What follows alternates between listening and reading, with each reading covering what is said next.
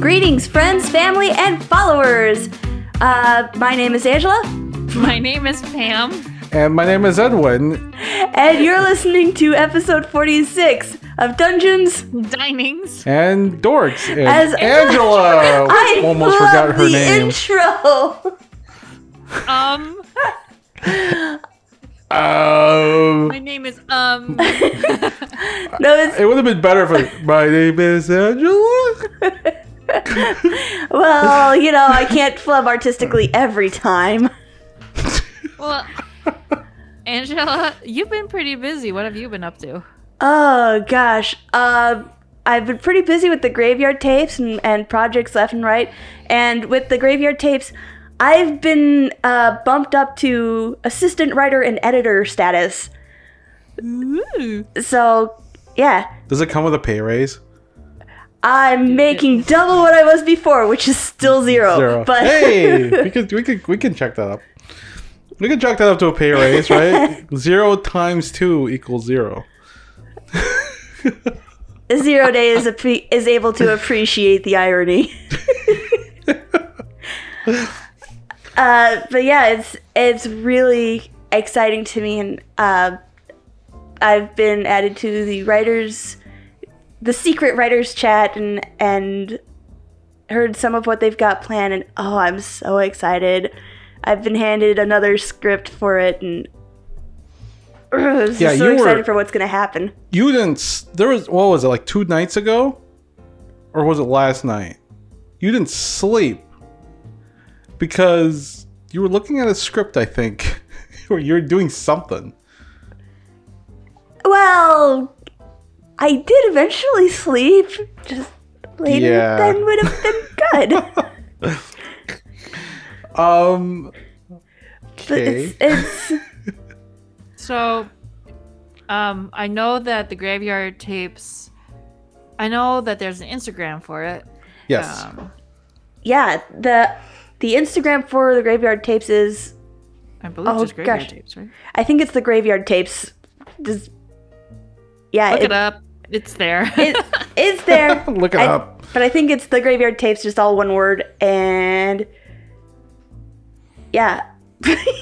You know, I doubt. Okay. But this there's also there's also a uh, Twitter and you know we have this website which is live if I haven't mentioned it before legendcreators.com we need to remind me at some point that I need to start adding links to friends of the show Mind you, listeners, we are we got a lot of stuff going on in our plate. Uh, please bear with, but we do have our website. We do hey, invite you guys to check if, it out. If you are, if you are, if you like what you hear and the other podcasts that we do, please express your desire. Express your desire to we donate, to subscribe, and wanting to get a Patreon going.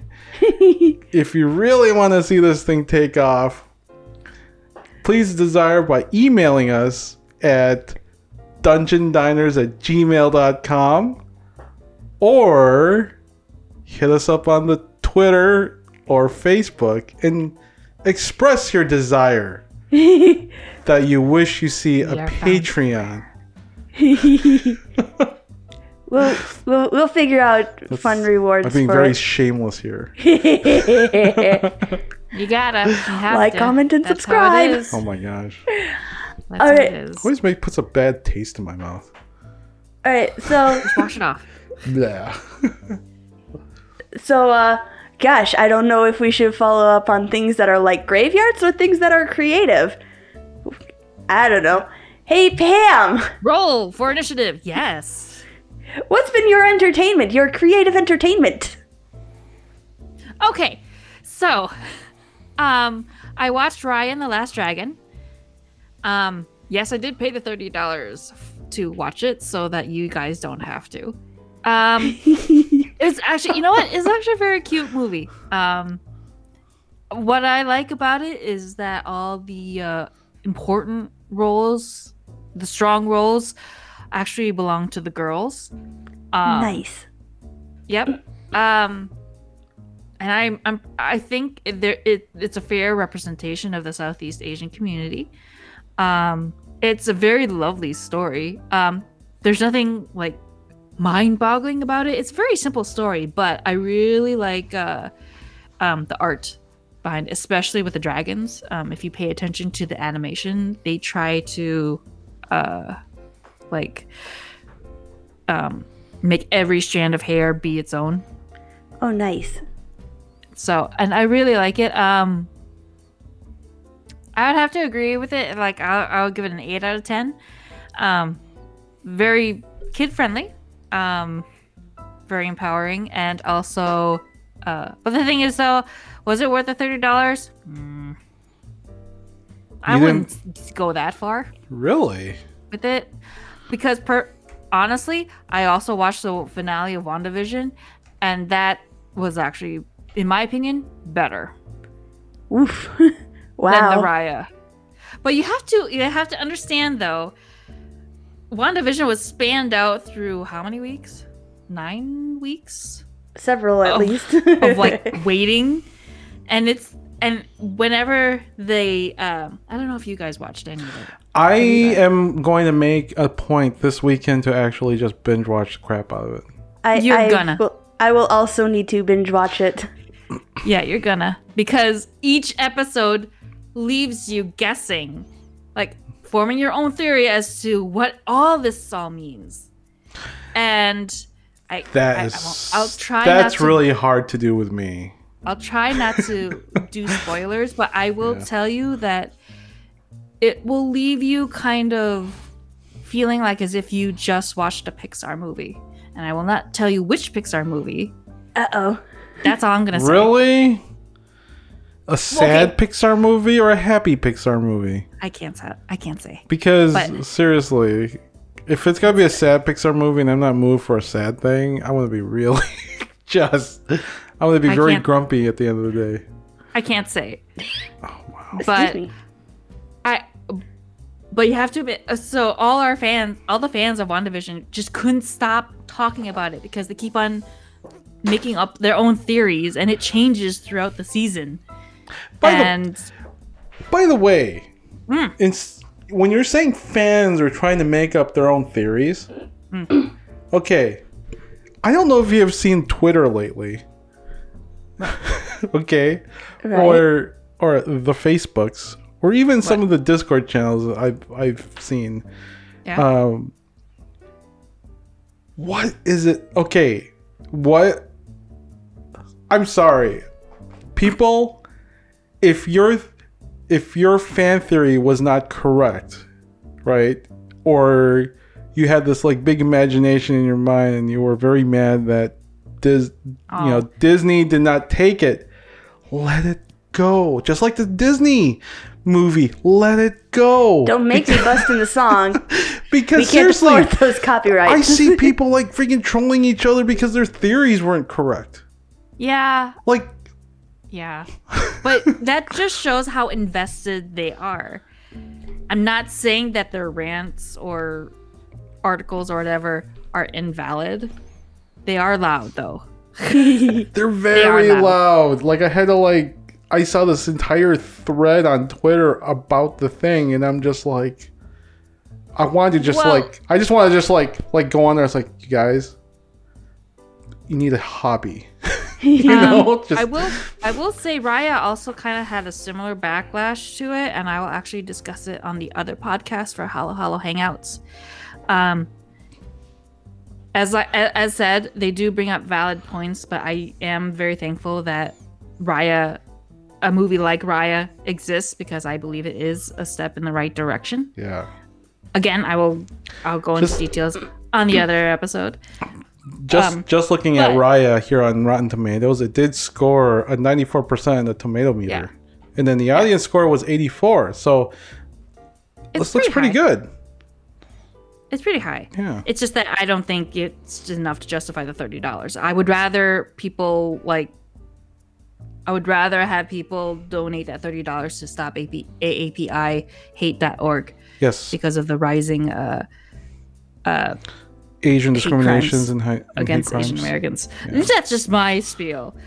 Yeah. So I'm just saying the finale of WandaVision is a very good ending to an a crescendo. It is a very good. Mm-hmm. I'm It, it, yeah. see. I I can wait till May for Raya. Yeah. Like I can wait. I mean, I'm not. I mean, you know, I I'm not one of those people who like can't wait for a thing to come out in theaters. I'm sort of past that. Yeah. You know, like I used to do that when I was like 18 years old or you know 21 years old perhaps, but you know, Or like, with Endgame because your wife just really, really wanted well, to see it in yeah, the theater. If, see, if Angela, if Angela wants to go see a movie and she really wants to go see it bad, I will, I will entertain that notion and go. he will support my excitability. We'll probably go to, uh, we'll go to, uh, oh, what was that place that we saw Endgame? No, it was a, it was a Spider-Man. You into the Of course, it's Spider Man because because it's Angela, right? yeah. Yeah. So, um, Spider-Man into the Spider-Verse, Alamo Drafthouse.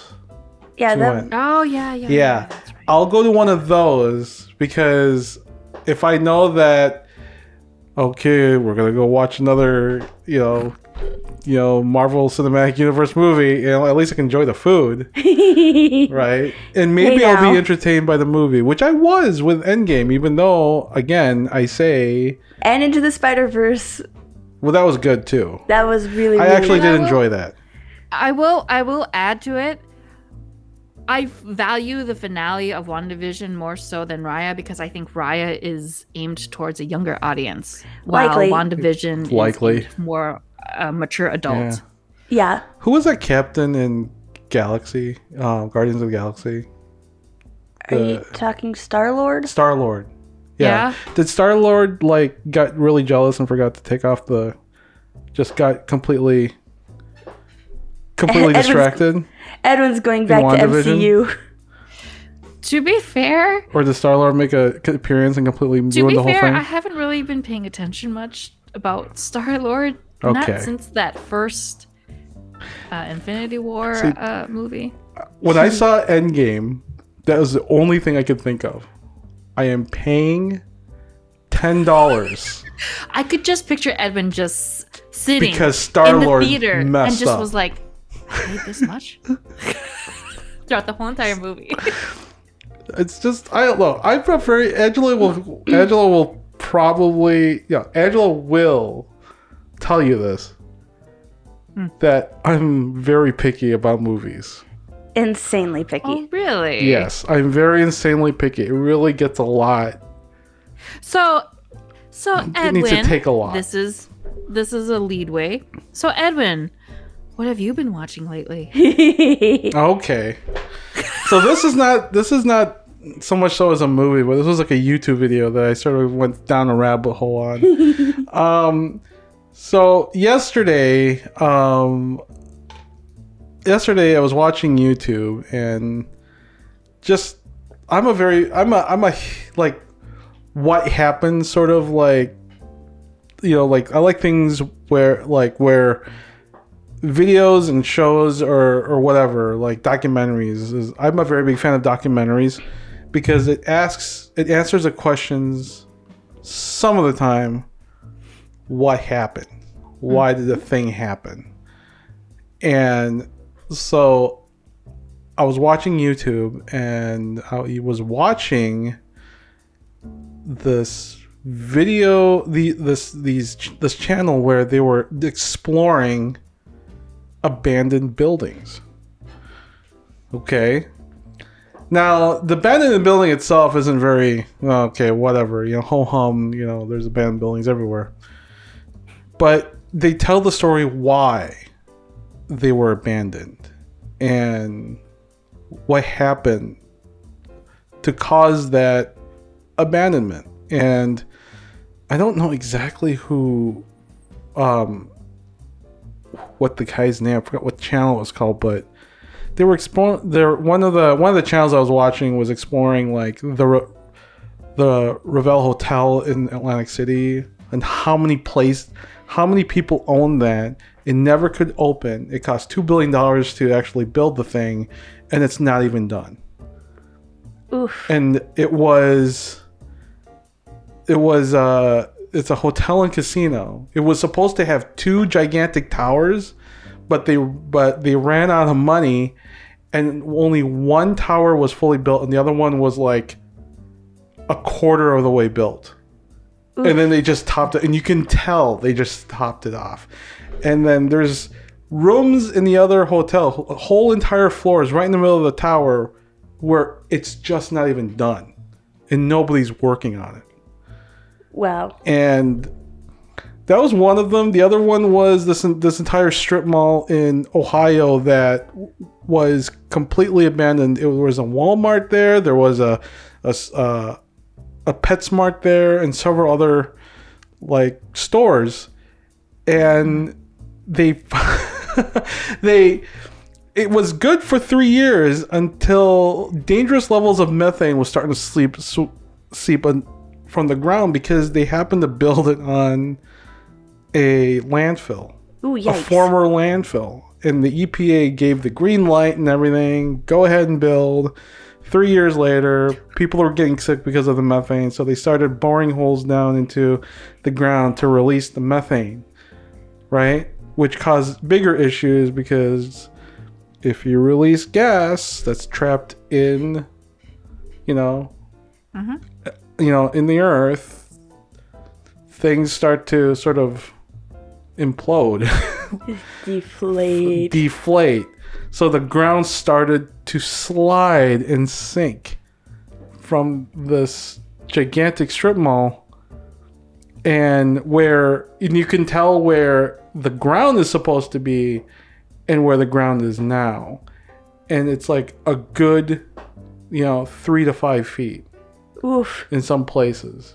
Now the crazy thing is when they were going through, they went inside the buildings and it felt like I was playing Last of Us 2 because there was like stuff on the ground.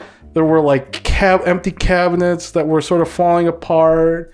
There was like uh like plant, you know, like nature was sort of starting to take over inside. It was dark, and then the camera light when the ca- you know when they were panning back and forth, you could see like it was almost like you know like what you see in Last of Us, you know, where the the flashlight would would go back and forth. It was so eerie and scary. I was like, wow, like if if I had it's like all I need is like a PlayStation 4 controller, and I feel like I'd be playing Last of Us 2.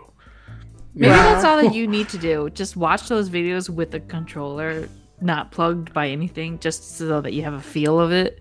Yeah.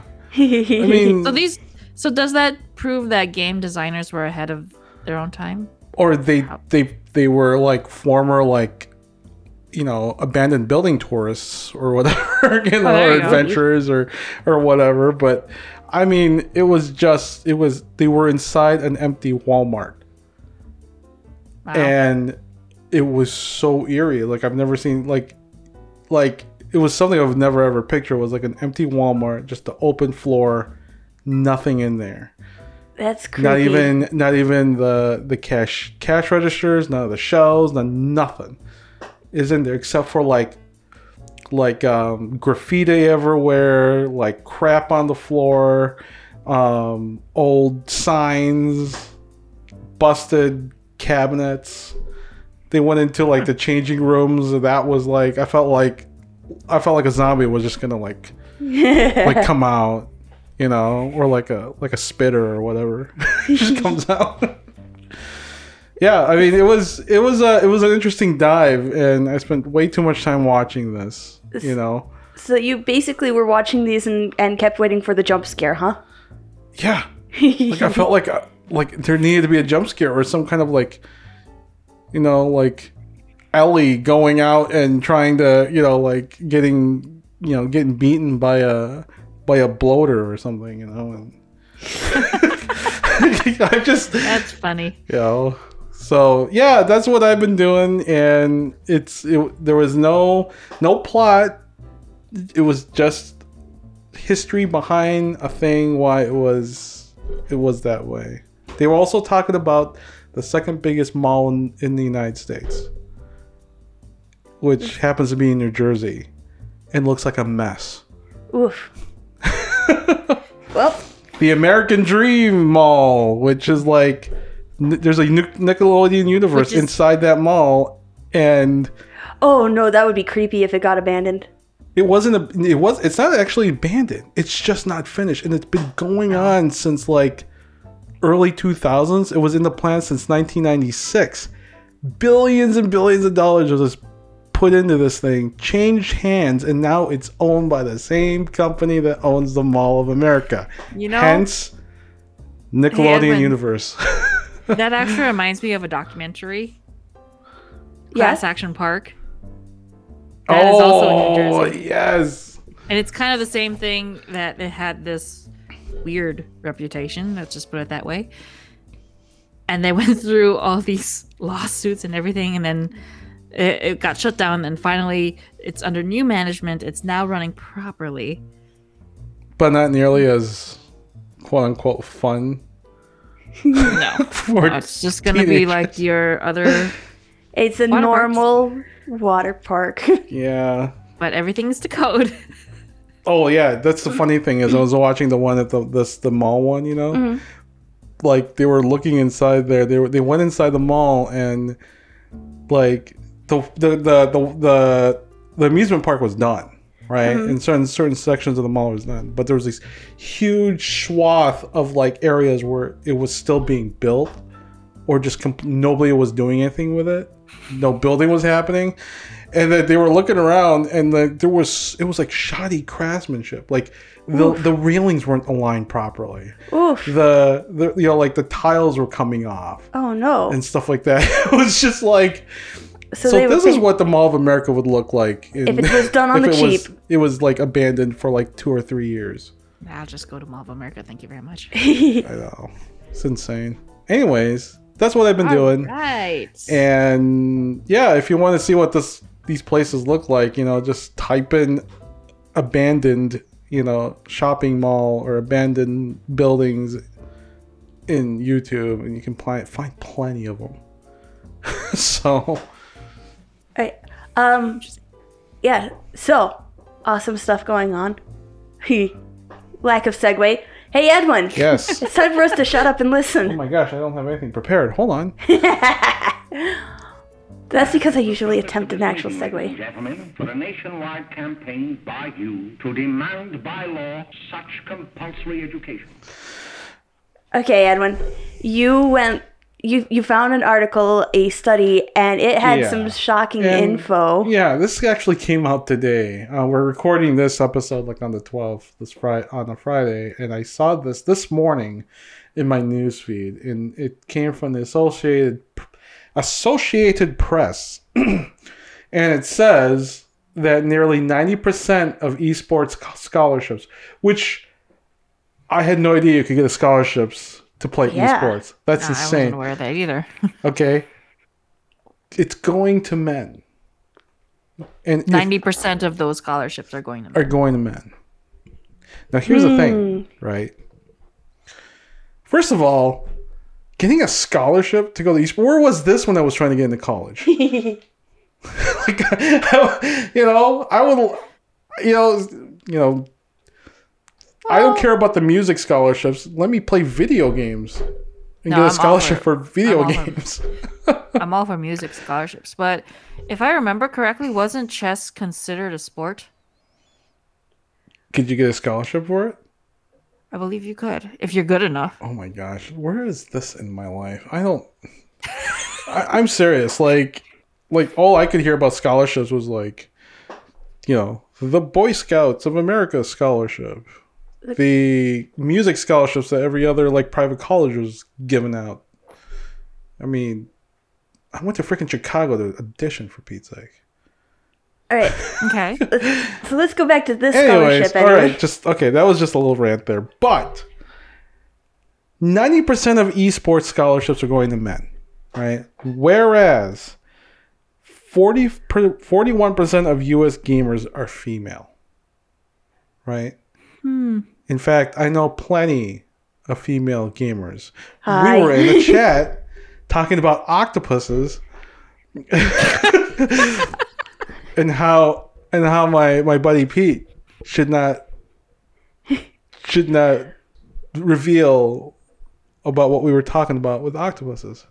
Hey Pete, hi Aurelia, hi, how are you doing? I, I, I like Okay. octopuses. Anyways, So, so with that said, there is. It's not regarding of.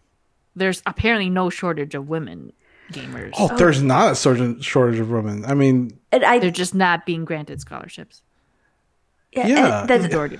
that that it seems a little unbalanced there. yeah, I guess the number of women who are who apply for these scholarships, right? Mm-hmm. I could only assume that high schools have esports teams. I don't know. I have no you clue. know, but because that's what I, you know, either that or they prove themselves through tournaments over time that they're very good at competitive, you know, video games like CS:GO, League of Legends, you know, those kind of games. Dota 2. Um, but most of it are going to men. Not saying that men aren't good gamers, right? But it's kind of skewed when 44 Yeah. when 41% of, of, of gamers out there are female. Yeah, and see, I'm I'm guessing that the actual percentage is larger than that, considering you know there's a lot of girl gamers I think who probably shy away from admitting they're gamers. because it's con- still considered a male thing. Yeah, like it's it's a lot of a lot of people can still consider it a guy thing, and there may be a lot of players out there who won't admit to being women because, well, you know, you go into an MMO game and you know you would if they find out, holy cow, there's a girl here, Right. they get really weird and the guys get insanely competitive if there's a getting girl beaten that, by a it- girl yeah kind not they, to thing. they find it highly insulting if they're being beaten by a woman Not to mention, okay, so I've I'm on a TikTok's craze again. I don't think I really stopped. Well, anyway, on TikTok, there are actual like gameplay from you know girl gamers. They're really good. Yeah really good. I I don't have the hand-eye coordination. I'm not. I don't play first-person shooters because I don't have that hand-eye coordination. But these girls are awesome.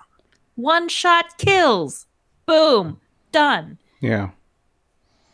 But you know, if you turn on the mic, oh, I I, I can see why a lot of girls just don't want to try games like Call of Duty and all that stuff because um, I- it's a it's a it's an environment, It is. Like I used not a good environment. I played a lot of CS:GO um, for quite a while, you know, and the people who I, you know, the people who I come across those games get very, very competitive. And here's the thing, too, right? If you're playing team, you know, team versus team, right? There's some people in there that will, let's just say, they're not very pleasant if you mess up. They get very, Yeah. very competitive.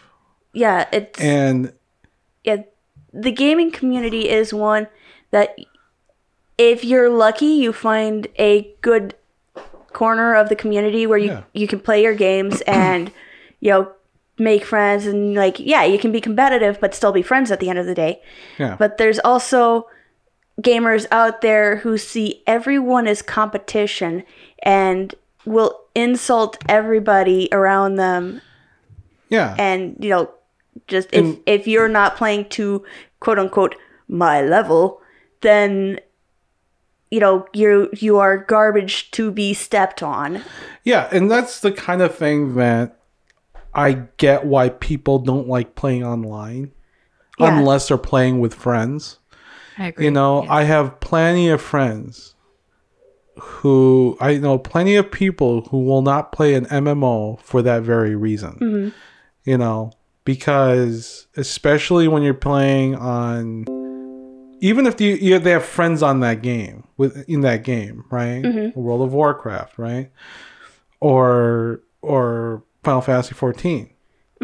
Right? Even though you know, hey, play this, you know, play this with us. It's really fun and whatever, you know. They know they sort of have this, you know, idea what it is, Uh huh. right? And all they can think of is ganking. Really, you know, I mean, especially in PvP servers, there's so many people going there just to gank. You know, and it doesn't make it doesn't make the game fun at all if all you're doing is a reason why Ark Survival. I will never play a community server because Well- there's so many people in there that they make it a sport to kill pe- newbies. Unless you know the community that hosts that that Server. server. Exactly. And guess what? In terms of like servers, I know we're getting off topic here, but in terms of servers, there are pl- there are companies out there that are their entire business model is to host game servers for people who want private servers.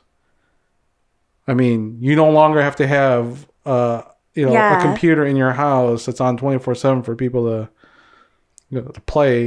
You Yeah. know, and they call up call you up because hey, why isn't your server on?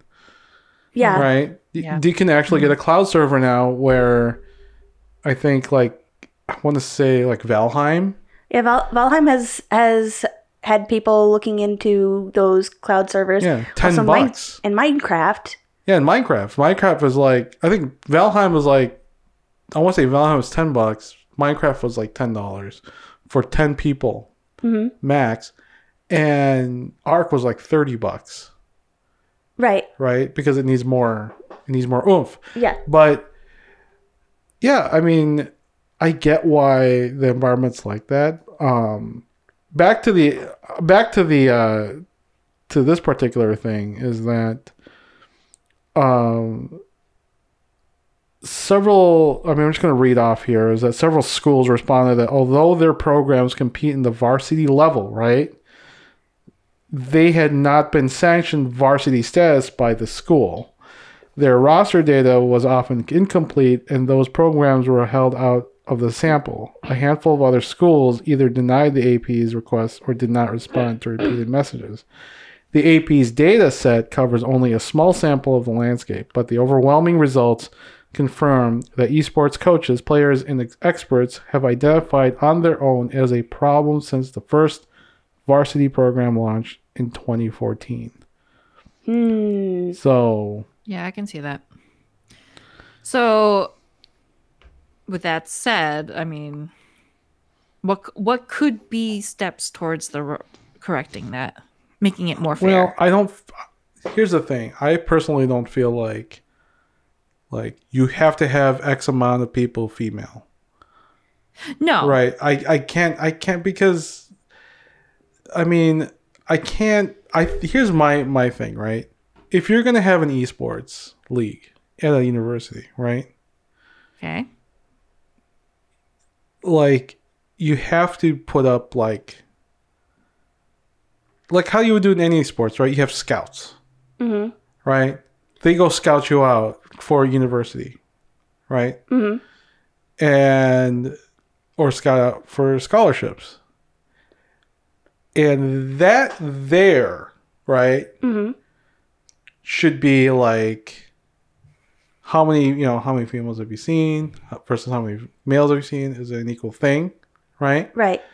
based on that on a very higher level right Mm-hmm. then divvy out like you know second second scouts or whatever to look at these and then divvy out scholarships based on that not just for performance but like any other Right. like like any other thing where you have to get scholarships, right? Academic performance, all around, you know, how rounded you are, you know, But I- application, what they say, that sort of thing, right? Yeah. I mean, that's how you do it for for other sports, you know, or other programs like music. Mhm. So that's my, I guess, uh, that's my feeling about it. It's not, you know, it should be to me if you're gonna do scholarships like that, it should be like some kind of like you know, like the NCAA, you know, does it for for Big Ten schools. Right? Yeah. they've got like standards and stuff. So obviously, you know, this is such a new program that there's no such thing as like the NCAA of Uh, I- esports. yeah, you know. and I, I think I think part of what would help also is if, you know, yeah, there's coaches, and maybe the coaches aren't very savvy at you know noticing interactions, and if if they have you know someone check in on the atmosphere of the of the gaming teams before they get the scholarships, you know, to see if that atmosphere is, you know, welcoming to the girl players. Or what about this? Like any other sport, Mhm. have a women's team. Just like any other sports, women's basketball, men's basketball. The thing is, though, for esports, though, does gender really matter? Not particularly, but it it may be that Good. I mean, I mean, who- I mean, I've heard that women are better at, at strategy than guys are. but You know. what what I what I think is like it shouldn't matter, but I think maybe to start out with they need to just so they can eventually get it figured out. You know, have some Yeah. some some you know guy teams versus girl teams to show you know you know to showcase their best um and you know i think having enough guy teams beaten by girl teams would probably show them hey Or, we want these girls on our team I well, yeah, I mean, or actually, actually, what my take is is that I honestly think that it is video games in general is still considered a guy a guy thing. Mhm. That I honestly think that if we make like clubs aimed specifically for girl gamers, they would we would make the whole gaming experience more inclusive for girls. Does that make sense? yeah well i yeah, Yeah. It, it makes sense to me because like yeah if if you have if you have gaming groups that are are targeted to- towards women you know they're they're going to feel more comfortable going there because well yeah there's not going to be because to be honest i mean when i was growing up i didn't really have that many friends who were gamers N- i mean let alone me being a, a girl um so and it could be just a sense of just community It could be. I mean, we I, even when I was growing up, there weren't that many. Ga- I, I don't think I remember. I do not remember a single friend of mine who was female that was a gamer. They were all guys. and it could be that the girls just weren't admitting to playing games Maybe not. I wish they would. That would have been Yeah. cool. you But at know. least at least having like a club hey out there and saying being hey we're girls we're gamers you want to learn more about this game come join us we can practice we Yeah. can spar or Yeah. whatever spar is such a little term I did have But- I did have friends who were gamers of the board game sense, like D and D, because they were the ones who introduced me to D and D for in the first place. and they were gals, and I appreciate them And for. look at where we are look at where we are today there are d&d groups aimed for girls there's d&d groups aimed for kids Yep. yeah it's like your childhood is all over the place Yep. All right. So yeah. So that's you know if you want to see it, it's uh the AP study. You can find it pretty much in the american press yeah the Associated or Press. associated press the Associated Press website. Um, it's written by Jake Seiner. Seiner, I hope I'm saying that right. APnews.com. March 12th, 2021, released at 10:54 a.m. There, I got my citations. All right. all, all right. Well, let's move on then to something else. Uh, so, uh, Pam, will you tell us a thing? Is that really a thing? Hey, what you mean by that, Crack? Actually, this is more of like a question Oh, because I saw an article on New York Times, uh, NewYorkTimes.com. This was posted about a day ago, and this was a day ago, as in Thursday. what date is it? Thursday the 11th. Um, So that was yesterday. yes. Anyway, um, so the the article says this: JPG file sells for sixty nine million dollars as NFT mania gathers pace. Now, I'm not familiar with the term NFT. So, Edwin, Mr. Techie, um, what what's an NFT? Um, an NFT is it stands for non fungible non fungible tokens. Yes, sorry, non fungible tokens, and it's just a fancy word of saying um, proof. Yeah, proof of uh, proof of copyright. well, proof of maker, proof of Oh, okay. of originator, proof of artist, or whatever you want to say. It's basically a way to prove that this person is the artist of a thing, right? That's on the internet. Um, so it sort of it's a way if someone has like a thing on the internet, like a like a like an art piece, right, or a music piece, or a you know, or what have you, anything a that's creative like piece that a creative often gets copied. Exactly, right? Okay. A non-fungible token would prove that this person owns this thing right so Okay. therefore you know your breach of copyright or whatever you know and then you must pay me that sort of Right. thing right Okay. so the way it works is that there's these auction houses, right? Uh-huh. Or markets or whatever that deals in non-fungible tokens. Uh huh. So if you want an NFT on your on your piece of art or piece of music or whatever, right? that You can upload your piece of art and say, "This is my art," and then you can receive a token for that, which is just a file, right? Right. Which is just like a thing. It's like a it's like a like think of it as like a Bitcoin that you own Okay. right? And you're the holder of that NFT, Okay. right? Now, here's the thing you can have more than one NFT, right, for that particular thing, Okay. okay? So let's say you wanted to give, you know, some to Pam, Right. right? You can have multiple of them, Okay. right? You know, so you can split the the ownership essentially. Okay. So, but there is a finite amount based on who holds the original NFT, right? Mhm. That is out there. Okay. So, and they cannot be replaced, Okay. right? So, and it cannot be copied, Okay. right? So, whatever is there is there. And that particular thing, let's say Pam lost it. Uh huh.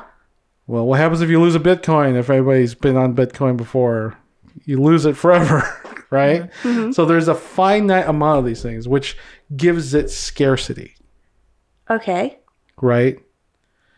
So That's how NFTs, like JPGs work or whatever, cost that much.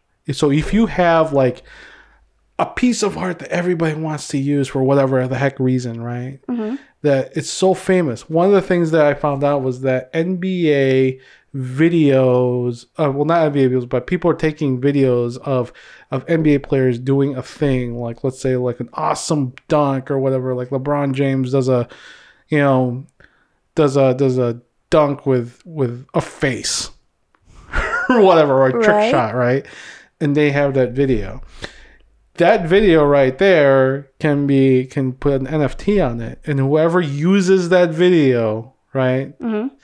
right, you own it. So what happens if you have a scarce amount of that, and everyone wants to use this video? that NFT becomes very val- valuable, Right. right? So you can trade these NFTs around, but you know you can sell it for a price. That's why they're becoming a very very big deal because certain NFTs are valuable because the thing that's behind it, the thing that it represents, is a sought after thing. And the way the background back part of it works is it's done by blockchain. That's why I use the Bitcoin analogy because mm-hmm. Bitcoin is done by blockchain. And so you cannot copy it. You cannot it's a led it's a public ledger. It's a you know, it is for everyone to see who owns a thing. Mm-hmm. So it's it's a it's a big deal, and the only thing it's going to do is because it's creating an entire new market, Right. a new market of NFTs, and that's why some of these are are very very sought after. I think the one that was like the one that I looked at with the NBA, that one particular thing is, I think that NFT is worth like sixty thousand mm-hmm. right now. So it's like, you know, it can only go up because of the because of the value. Again, value is only, you know, value is just a psycholo- psychological thing, right. right? If you if mm-hmm. people believe that your NFT is valuable, they will pay whatever money to own it Mm-hmm. because they peop, you know people believe that it is valuable. So that's any questions in the class? Anybody? Okay, so a person who buys your NFT, are they able to sell your NFT? Yeah. But So- you're the original holder, Okay, right? right. So, they can they can sell the NFT, but there's only gonna be so many of it around, All right. right? So, But you can find out who owns that other NFT, and if you wanted to, you can buy it back. and if I wanted to buy it back, they would have to sell it to me. See, that's the thing. I don't know yet. I would imagine so. Like I would imagine that it's just like the the like the stock market where a company, you know, a company who who's like who's you know has public stocks, right? Mm-hmm. They have X amount of stocks, Uh huh. right? And they sell these stocks. That's how Uh-huh. they create funds, right? Right. To build their business. So you've heard of stock buybacks, right? Right. So they would buy those stocks at the value of what it was already, right. right? So they'll buy the stocks back for whatever the market price is. I would imagine that's how it would work. Right. Because uh, I've I've got a bazillion questions, and we've got limited Yeah. time. I know. You don't have the thing is as an NFT holder, Uh huh. if you originate the NFT, you don't have to. You know, Have to. you don't have to like split it or or create multiple parts of the NFT, right? To sell, you don't have to do that. You can be the sole proprietor of the NFT. You can be the sole owner of the NFT. You know, Right. And I would be the only one per- with permission to Oh, yeah. use that. there's anywhere. artists. Yeah, there's artists that do that all the time, Right. right? Um. So if if a file, if an if a piece of art or music has an NFT on it, and someone tries to duplicate that art or or piece of music, what happens? You can do a cease and desist, and you can prove that you own it by the NFT. So in a way, it's it's favorable to Oh, it's definitely favorable for artists. That's why there's a lot of it. because that's a, yeah a lot of that's like a lot a hot topic among the artist community is Yeah. because a lot of people are stealing their artwork. Yeah. Oh, it's definitely a, a good thing for artists and whoever makes and puts up digital. I mean, I could put an NFT on on on this podcast in the episodes. No, I mean I could. You know, I mean, is it worth it? Are people stealing my stuff? I mean, our names are splattered all over it. I mean, I okay. Another thing. Another thing. Now, now, say someone buys my NFT yep. and they sell it to someone and I object in the way that they're using it. Well, See, right, there, that's a question too that I don't know about. Okay. I have no idea if you object to it. I mean, I mean, we see artists like objecting to the use of their work, you know, i.e., political campaigns. Mm-hmm. you know, and nothing really comes about it, right? Especially if they hold the license. I mean, you can put like, I mean, you can put like terms of terms and agreements. I guess I don't know. There's a whole legal part of this that that I don't understand right. you know, which I'm sure that if you do go, you know, put an NFT to whatever thing, right, and someone uses your work and whatever, I would imagine that there would be like some kind of terms of agreements and stuff like that. I don't know. Lawyers get involved. yeah. So, and again, you know, in the world of you know the world that we live in, lawyers get involved with everything. so, Yeah. Okay. Yeah. Uh, the reason why I asked is because um, it was not actually that article, but um, I usually get news feeds from New York Times emailed to me, and it and they mentioned something about how a GIF was like sold at for forty five thousand dollars, and I'm just trying to figure out why would anyone do that? because now they own the they own the GIF. Yeah, right. Whoever uses that GIF, Now I get it. yeah.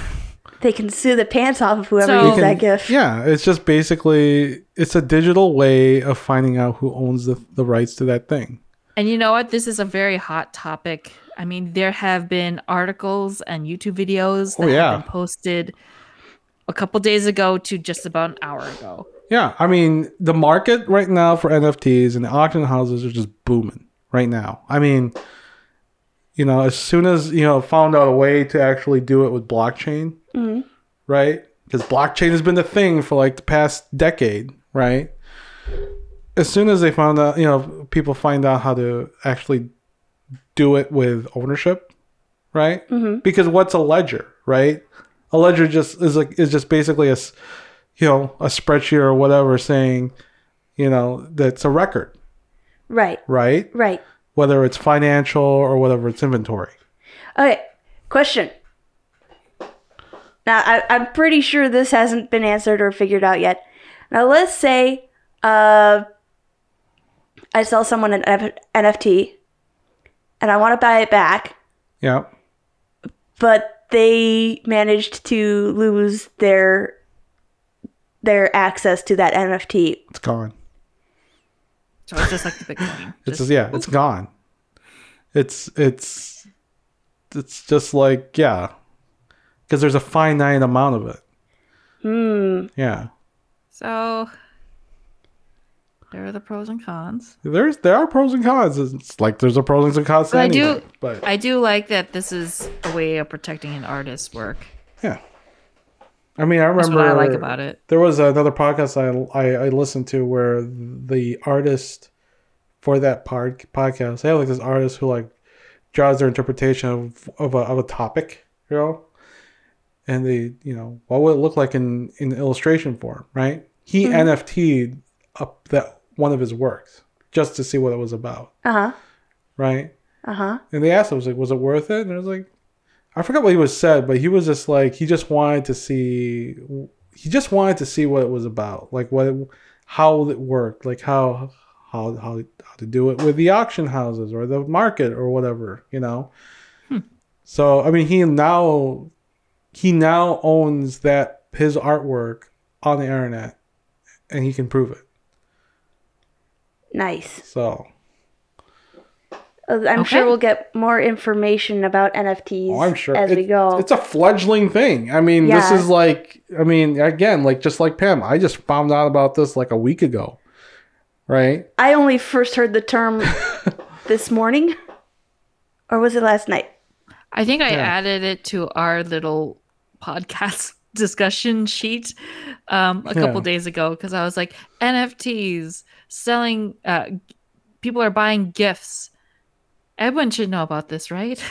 Well, I don't know. I mean, again, if anybody wants to like clarify some things that I've said or like want to dispute things I said, because I entirely this is such a new thing to me, and I just read like several things about it, and I mean, I generally know how it works, but in terms of like the nitty gritty stuff, I have no idea. I mean, just you know, if you have done an NFT before, any of our listeners, please you know email us in and uh, or you know or comment because I'd like to you know I would like to see someone who's actually experienced doing an NFT for their particular thing.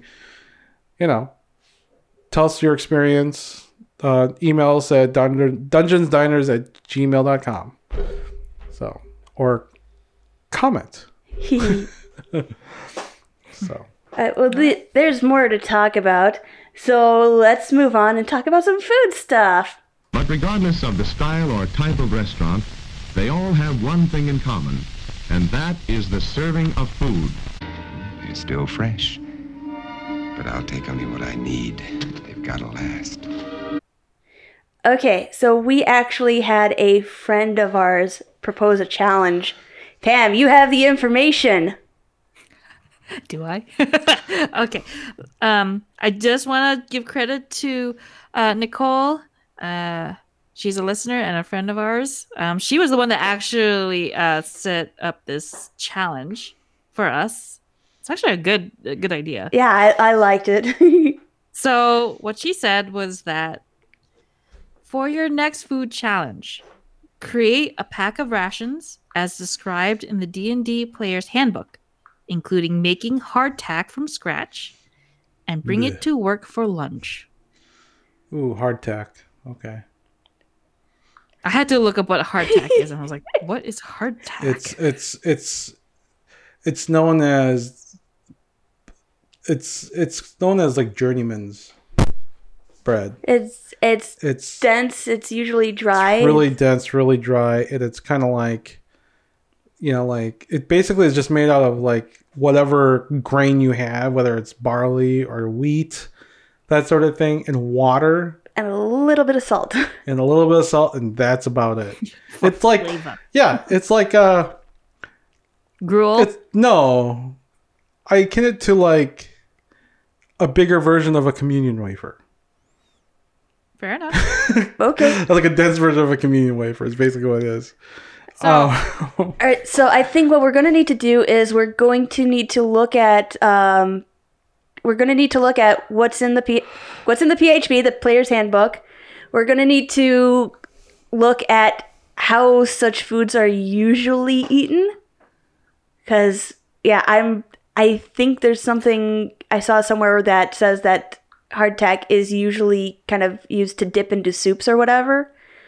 So yeah, we'll need to look at how So- they're eaten so we eat it right without, you know, hurting our stomachs.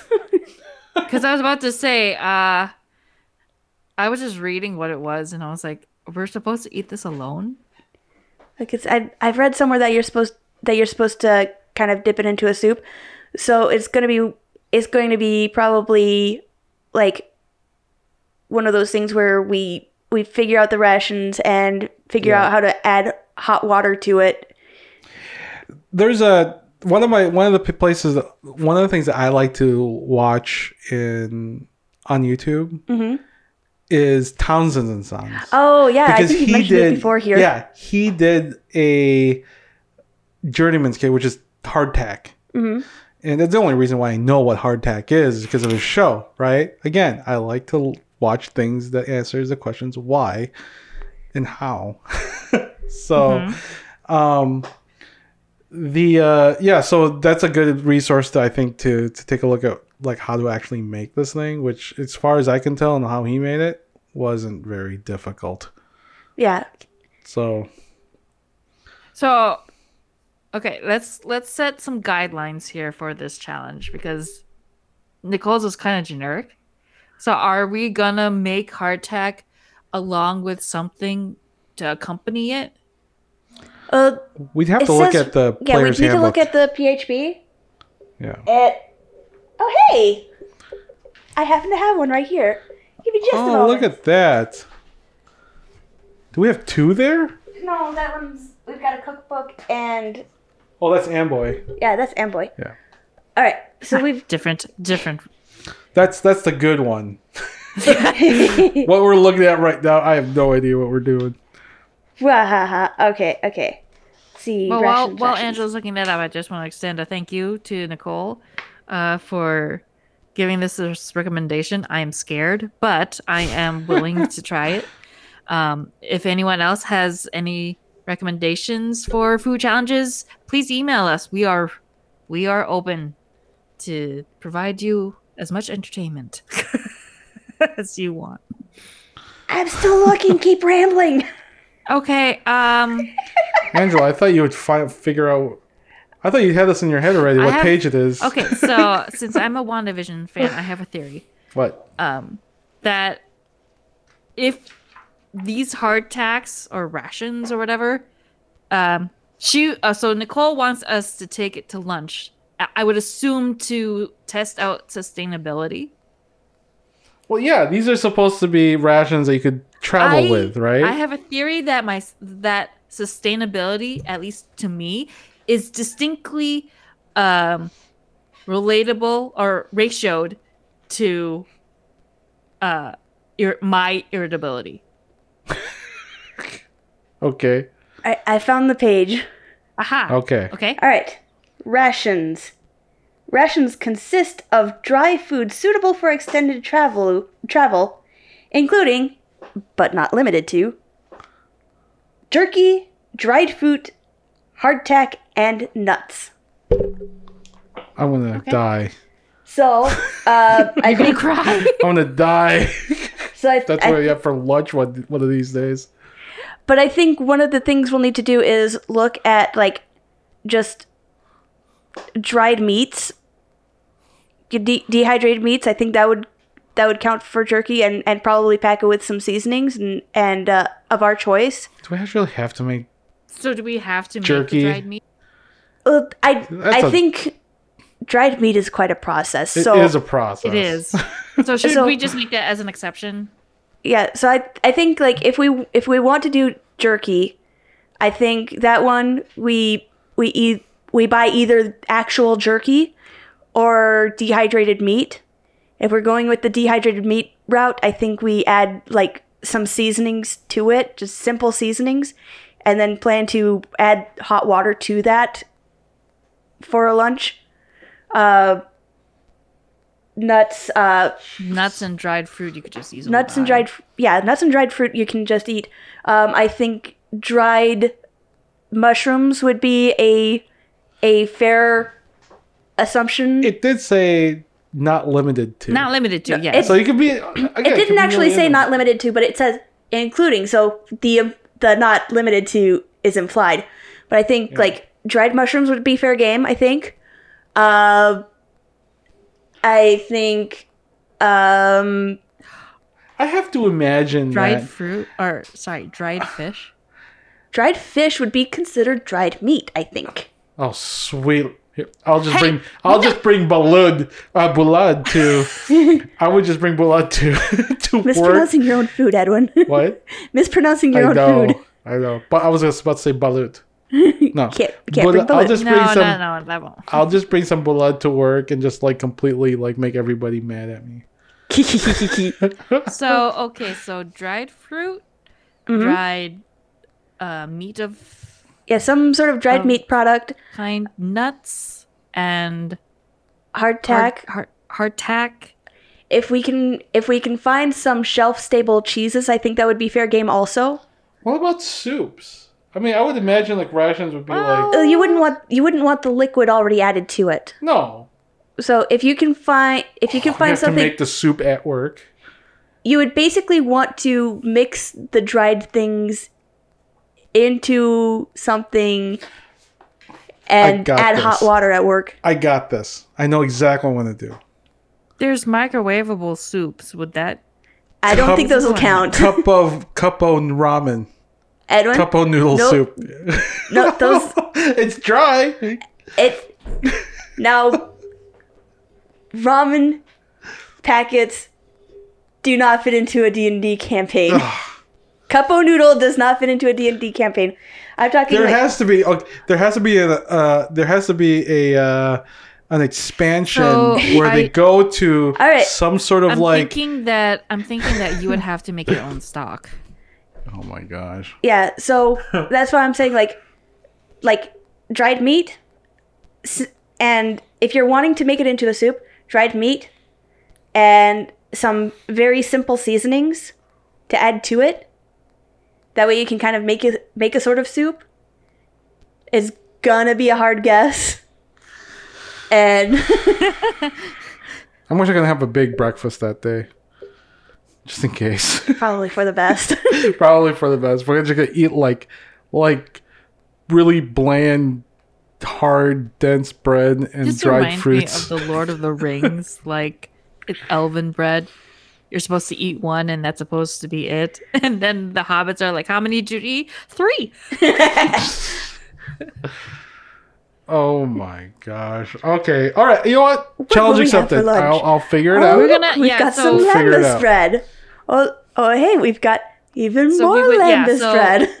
So the challenge is actually two two things. You're gonna have to make the hardtack and prepare your lunch, however yep. uh, is like the handbook says, and then you're gonna have to measure out how it's how your workday goes.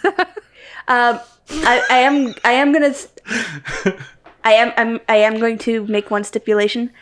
I don't think dried vegetables have been a thing very long, I'm I'm not gonna. so Uh, probably yeah. no dried vegetables. Oh my gosh. Okay, I got it. I think I don't want to do. Okay, I think I'm gonna know. I think I know what I'm gonna do. I'll I will be holding you to the rules. And, and for the folks who work with me at my work, you will know when this happens. this 'Cause is like an advantage I that might be Edwin just. has. I might be just a little irritable. That day. so you've been warned. so you've been warned. See, this is the thing. Edwin has like an advantage because he works for a co-op, and you're like, ah, I could use this. And I could. Like, I have no clue. There's what's in the plenty. You know what? There's plenty of of jerky, dr- dried meat at my at my establishment, which is natural. It's as close as you can get. It's yeah, not I'm, like I'm gonna have to. I'm gonna have to send you out for for something for me. like I uh, might have to stop by the co-op it's like uh. Hmm. it's definitely not a Slim Jim that we sell over there. All right. Well, that is our challenge. So let's move on.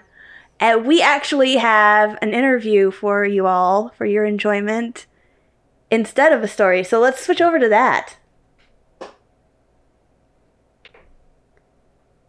Hey, everybody. I'm sitting down here today with uh, Dustin Grey online, who is the head writer for the Graveyard Tapes. You've heard me talk about that before and kind of excited about it because um, first off, I'm part of it, and I'm number two, probably also the show's biggest fan. Um,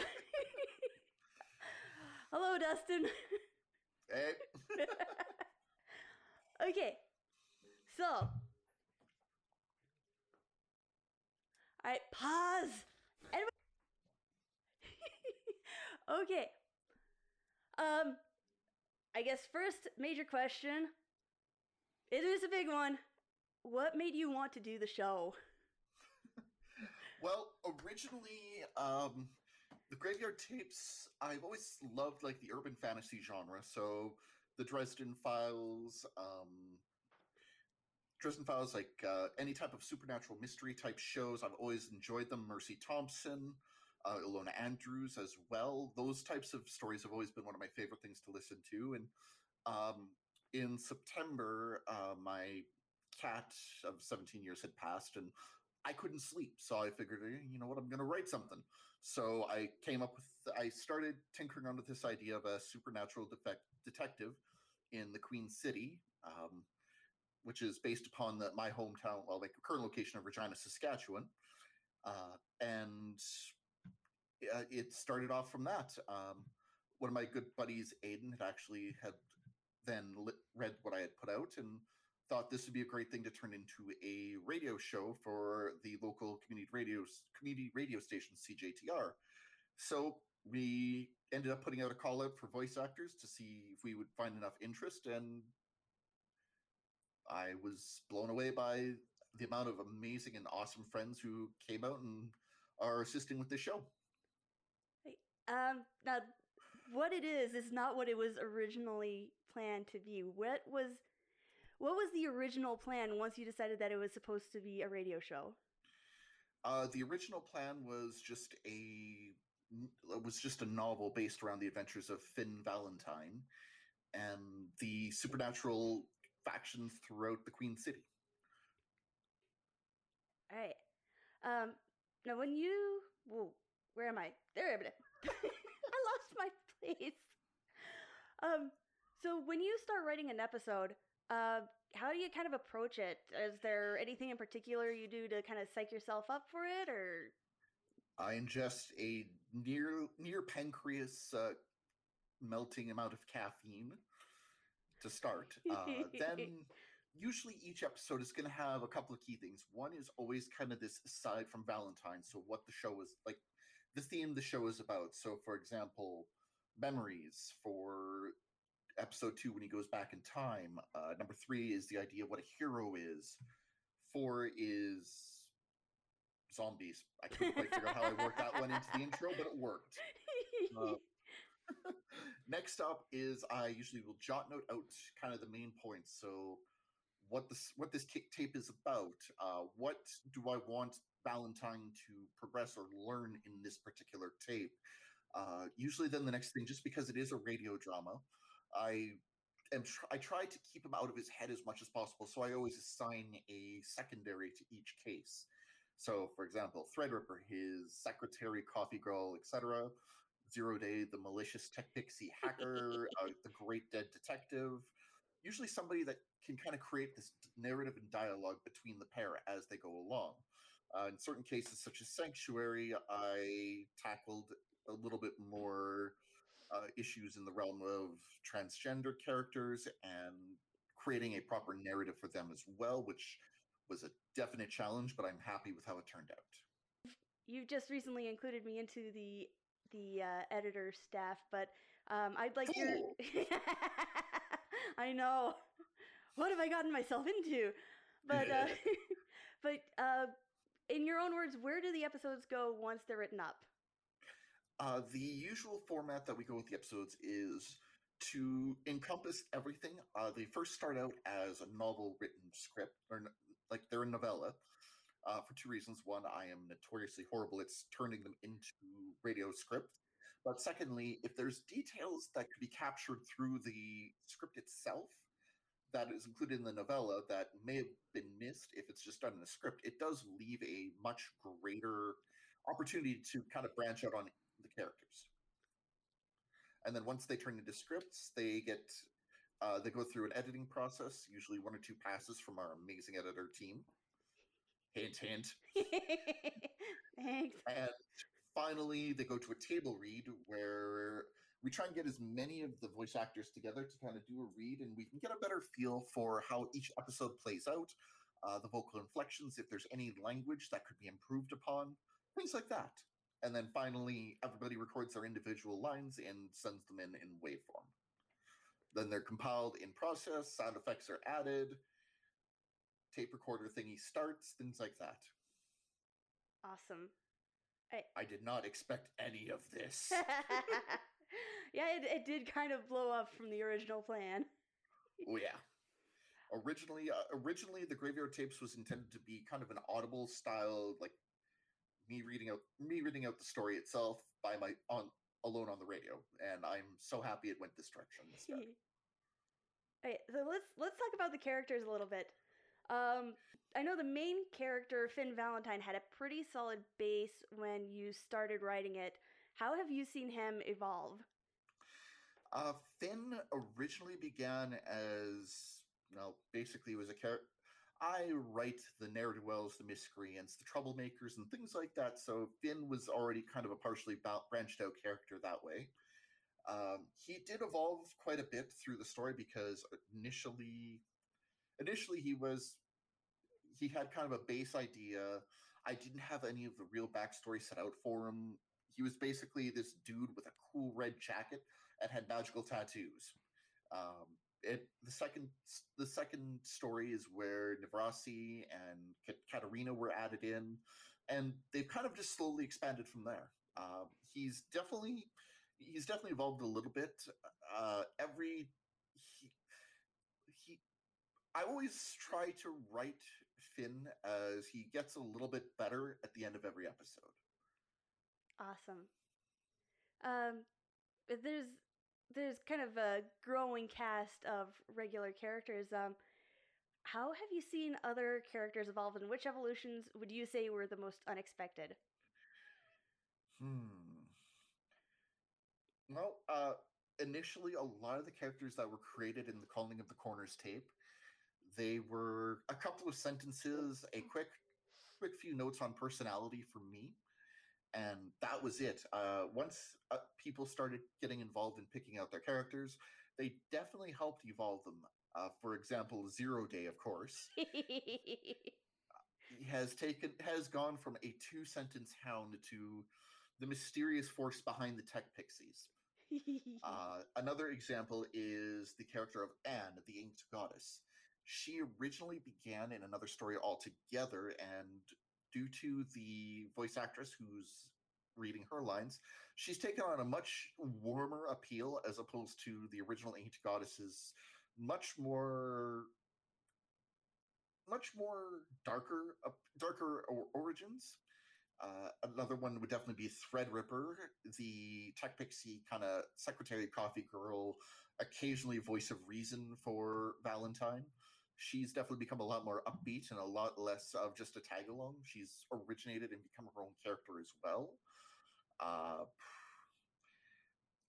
and definitely the evolution of Katarina from just a simple one shot origin story to eventually being set up as this potential big bad throughout the story is definitely a interesting t- interesting turn of events.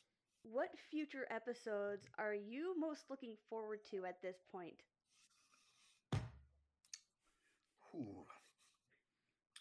There's a few episodes I'm definitely looking forward to. Uh, the next one is going to be Fistful of Felt.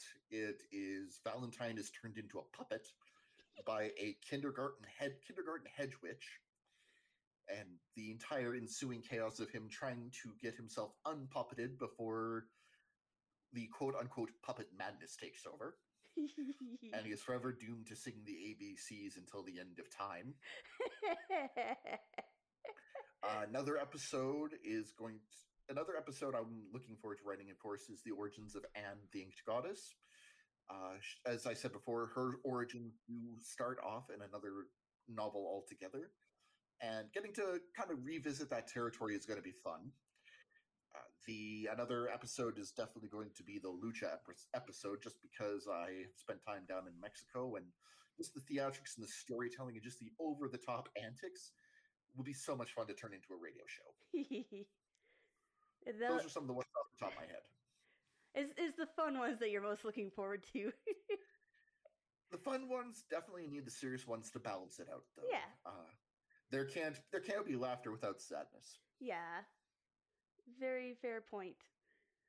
Um uh, this one you said is on oh gosh, I can't I keep blanking on the station name. CJTR All right, what's what's the, what's the call number on that? ninety one point three FM. Okay. And um but this isn't your first time working with radio. You have another radio show you work on with that same station, I think. Yes, I also do a comic review show called Just Drawn That Way. It is a comic book radio show that I originally started a few years ago. Originally, it was a solo endeavor where I just talked about comic books, art, and story, but eventually, well, I recruited Aiden for it, and my girlfriend Caitlin also ta- does the show with us. She also does her own show on using the Just Drawn That Way radio time to do her own show called Women in Comics, where she more focuses on female led comics and things of that nature. And on occasion makes me look like a total hack. Okay, more than one occasion. All right, I that's and Edwin's sitting there kind of giggling. Humility, it is my it is one of my better qualities. Uh-huh. Unlike my ability to grow a beard. Anyway, uh, that's all the major questions I've got. So, where can people find you when you're not plotting to take over the world with stories? I can be found mostly on Twitter on at Just Drawn Radio. As well, you can find the Graveyard Tapes at the Graveyard Tapes. Uh, the episodes are, of course, on podcasts everywhere Spotify, iTunes, and things of that nature. Uh, just Drawn That Way can be listened to on CJTR, uh, CJTR, CJTR.ca. And that that's on Tuesdays at six o'clock or six thirty. The Graveyard Tapes runs Tuesdays at 6 o'clock Central Standard, and Just Drawn Away runs Thursdays at 6.30 p.m. Central Standard Time. and then the the graveyard tapes also gets released on those podcast forums a couple days after they're aired on the radio station. I think, right? Correct. All right. Awesome. Well, thanks again, Dustin, for joining us. It very much appreciated. It was a good time. Hey, happy to help out. All right. So, yeah, that was a good time uh, talking to Dustin from the Graveyard Tapes. Uh, if you haven't already heard it, it's definitely a fun show. It's getting better, and I am personally excited for where it's going. Dustin has some really good ideas for plot points in mind, and yeah, I'm I'm very much excited to be a part yeah, of it. I just I subscribe to it uh, on because you can find it any podcast uh, Wherever You know, podcasts are. and wherever you get your is in it podcasts. too. Oh yeah, Very, Pam- very, very randomly in very small parts. yeah. So again, if you haven't if you haven't been with us since the beginning, Angela and Pam are both voice actors that hail from the Redshift days. So if you want to listen to Redshift, they're also on podcasts. Too. They they're you can They're find them on podcasts. Yeah, they're there. yeah, they're there. So I think there's like well, how many seasons? At least two seasons. I think there were four. There four seasons. I think so. I Okay. remember. It's been such a long time. Those were the good days. They were very good days. So yeah, so if if you feel so like wondering how what Angela and Pam uh, sound like as voice actors, there you go. And Not very different, but okay. well, Angela does voices.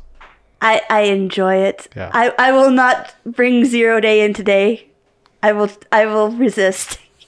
Maybe in a future episode, but not. Yeah, not tonight, not tonight. All right. All right. Um and then we have one last thing. Let us entertain you with some nerdy talk.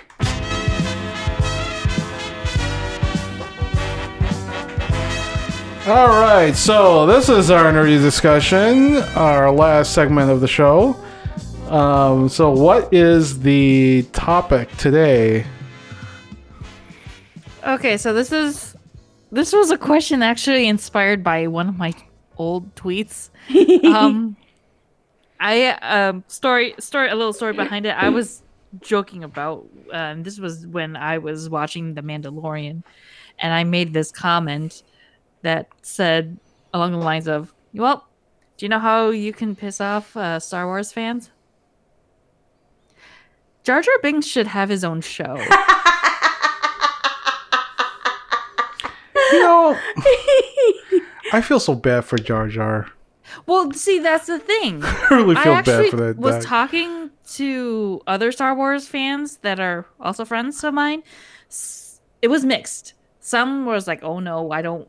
He was very annoying. I don't need any more stories uh, regarding of him. And then some others were like, "You know what? He was re- he wasn't really that bad. He had some, you know, good character points to it. It's just that people couldn't get past his like voice or something. I don't know." And they would actually be very interested in learning his lore or about his how he came to be really and i honestly think that i would i would watch it I want to watch something a little bit more. As far as like the Star Wars universe goes, mm-hmm. right? I want to see something a little bit more.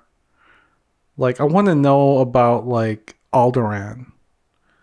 So in terms Okay. of like a minor, like a like a minor character, like I want to learn about like, um, oh, what's his name? The um, the foster parents of of Leia. Crap. oh are you talking about the senator Yeah, but more Organa. The Organas. I want to know oh because that looked like a cool looking planet. It's the same way as like I think Naboo. As far as like nobody wants to watch, you know, Phantom Menace. I thought Naboo was like a cool looking place. I'd love to hear like more what goes on in that those because it's a little bit more brighter. It's a little bit more greener because Star Wars is just known for like gray, dirty, brown, black. you know, like just you know a very dirty universe. You know, like even like even um Corellia looked like like the back alley of New York or something. I think. well, I think. I think they went into more diverse uh, planets, uh, at least in the newer shows. I think. Mhm. But um, no. But so I was just saying. So, which leads to tonight's discussion. In your guys' opinion, which minor character would you like to see have their own show? In any in any universe, in It could any be show? any. It doesn't have to be Star Wars. It could be any, any. any fandom, any universe. Hmm. Oh gosh, the possibilities. There is a lot. That's a lot. That's a heavy question. Okay. Um. Oh gosh. Oh, so okay. At some point, you're gonna have to cut out some. okay, Some. I want to yeah. pause. I want to pause right now. Okay. Um. I've I've got mine. Okay. Uh. Yeah, there is in Gargoyles from back in the 90s. there is this group of London gargoyles. They look dramatically different from the main characters and they have their own little different culture. I would love to see a show about them.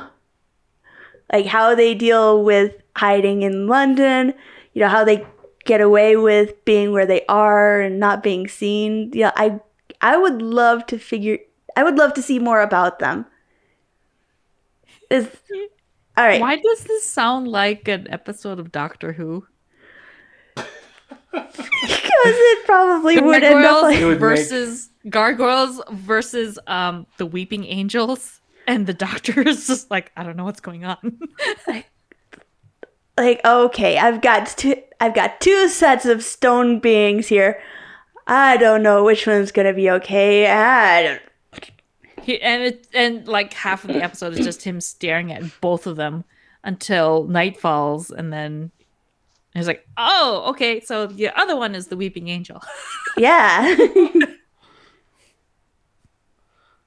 okay. Yeah, that would be interesting. yeah, uh, the weeping the weeping angels don't even have the weeping angels couldn't even move anyway if if the gargoyles were frozen in stone with their eyes open facing them. True, true.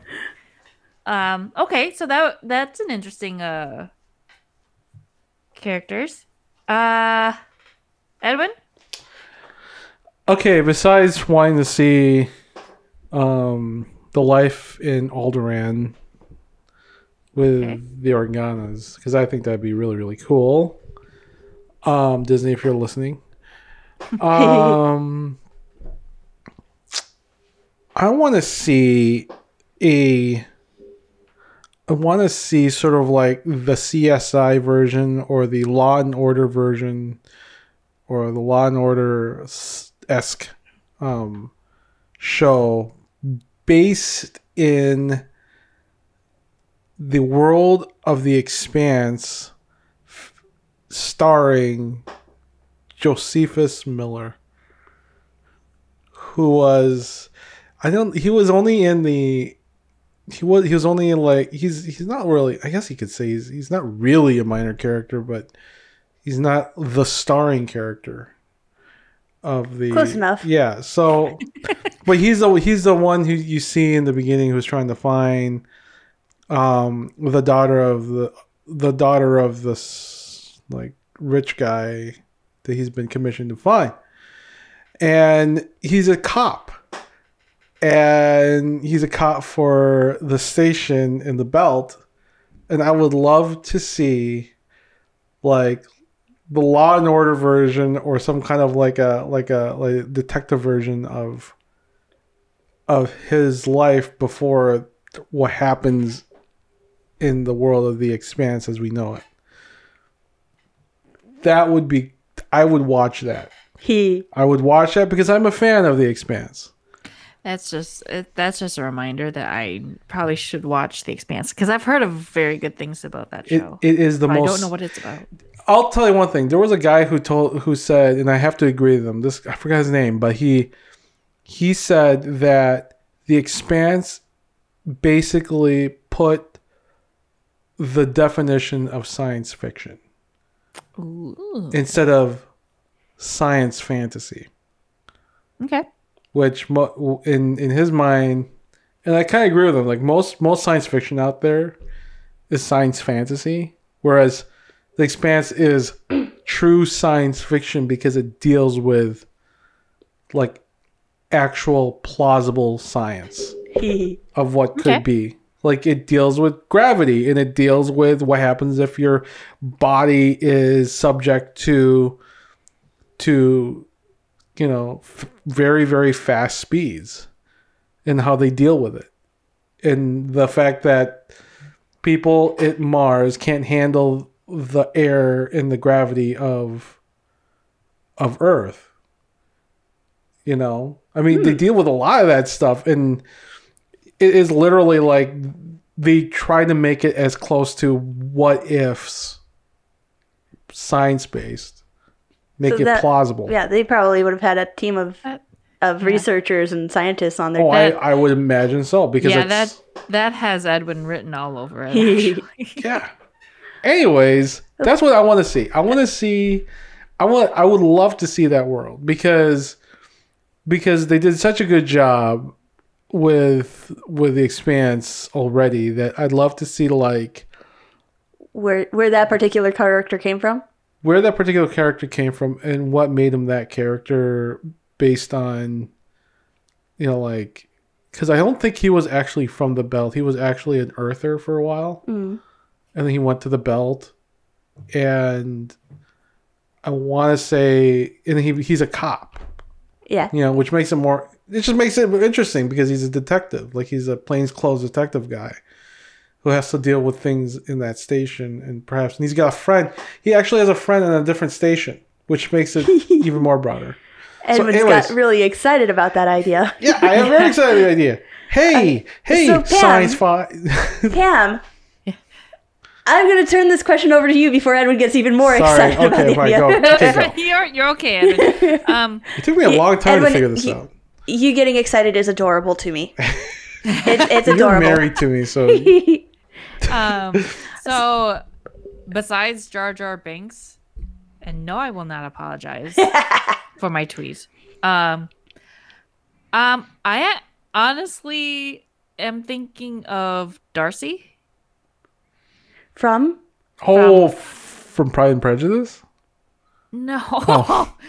um, Mr. Darcy. was that is that uh Kat Dennings' character in WandaVision? She was Oh. also in Thor. She was the intern. You don't you guys don't remember? Was it was it Darcy? She was very smart for and her character is so minor but her personality carries so much weight that I want to see her more. He. I am not More- prom- I'm not familiar with Darcy because I haven't seen WandaVision. I now well no, you she was in the first Thor movie. I don't remember the first Thor movie. Although I know is that is that Queen Amidala was in the Thor movie. Yeah, and Natalie Portman is in it. So Darcy Lewis, uh, Kat Dennings is the one that plays her character, and she is the one with like the one-liners, um, full of sarcasm. Maybe that's the reason why I am able to relate to her. Um, but she, even though she, d- like in WandaVision, she she is kind of there to try to figure out what's going on in this town um, that Wanda created. I'm not gonna go into it, but she actually picked up a lot of stuff for for uh, someone to be just shoved in it, just prime time. And I just view her character as like Underutilized. yeah, I think so. And I I'm not quite sure what type of like show that I would want to sh- uh, want her to be in. Um but I want her to have more airtime. Huh. So I guess I'll have yeah. to watch Thor. I'm not quite sure about this character. I don't. I'm not. She's the one that um is kind of like a companion to the scientist. Yeah, That- I, I think I know the one you're talking about. When you reference Thor, I think I know the one you're talking about. She's the one with glasses. Yeah. And she also calls Mjolnir uh the hammer Mew Mew. yeah. Okay, yeah. But That that would be an interesting show. I, I think I would enjoy that one. Uh Anyway, Yeah, yeah, so- that's that's mine. Yeah, Okay. and there's so many good characters out there, so it makes it really, really hard to choose. Like so many characters that it's like, okay, you show up once and then you're gone, but you were so interesting. Like, Right. there's there's so many of those characters out there, and it's it's so hard to pick. But I know. So- um there But- we have a few options. So networks, if you're listening for whatever reason, or if you work for a network that I don't know might somehow listen to you one way or another, please propose these ideas. or in my case, Amazon.com. Amazon. I buy- Content producers. I buy a ton of crap from you guys. Do this one favor for me, just a little bit. Content producers, please make it happen. There you go.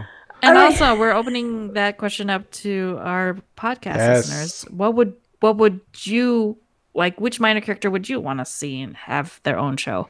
We'd be interested in Yeah, we, we, discussing it. we would love to hear your feedback. You can send that to us at dungeondiners at gmail.com or you can contact us on any of our Twitters. Yes. Which, speaking of, we should wrap up so we can tell you our Twitters. Music, please.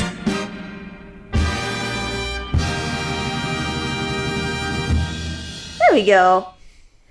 Anyway, thanks everybody for uh, joining us today. Uh, Edwin, do I have music? Oh, there it is. Music is there. All right. Thanks everybody for listening to episode episode 46. Uh, my name is Angela. You can find me on the Twitterverse at Pleasant Doom. Um, wait, Pam, it's your turn, right? okay, well, I didn't know if you wanted to say anything else. Okay. I don't know. Hi. Uh, yeah. I don't know. Okay, fine. Okay, Pam, I'm what's yours? Okay, hi. My name is Pam. You could also find me in the Twitterverse at Panda Cat Dragon One. You could also try to find that tweet, that Star Wars tweet. You could totally get mad at me for that. I don't care. Um, and there, you could also find me on Instagram, also at Panda Cat Dragon One. And you can find me at T City Z1 in the Twitter, the tweeter, the Twitter, the twit At? at at T Z1. Or you can find me on the Insta at the Insta. Um, I am DIY Edwin Ed, Edwin um, DIY Edwin in You tell that we're getting tired. in in the Insta. So yeah, or you can yeah, again you can uh, send me a you can send me a message on any of those. That'd be good. You can also find us on Facebook with the Legend Creators page or email us again, dungeondiners at gmail.com. Yeah. Or, Or you, you, know, can comment. You can comment on our face on our on our website. Yeah, We've we have comment spaces on our website, which Yes. is legendcreators.com. Uh, but thanks everybody for joining us again on Dungeons. Dinings. And dorks, we are so tired. So tired. Good night, everyone. Good night. Bye.